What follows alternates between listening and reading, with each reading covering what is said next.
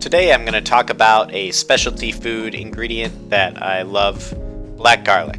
So black garlic has been exploding in popularity, at least here in the US, over the past probably decade, um, and I just wanted to explain a little bit about it.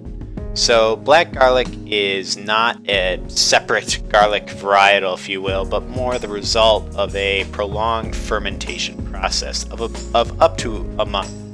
So um, it begins with just the normal clove of garlic, then and so the cloves are then placed uh, in a humidity controlled space at about 140 degrees um, for anywhere from two weeks to about a month.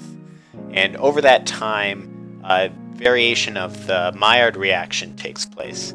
So that's the non enzymatic browning uh, that you see on all kinds of food from when you're cooking steak to uh, if you're roasting coffee beans, giving it that brown color.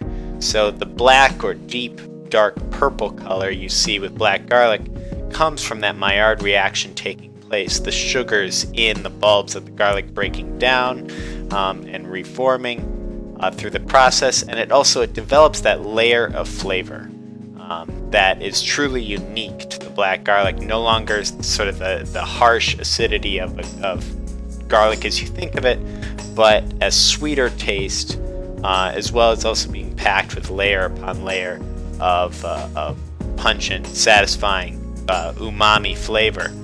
So you can find this in many specialty retailers. Uh, you can buy it online. It will come to you in a in a special little sealed container.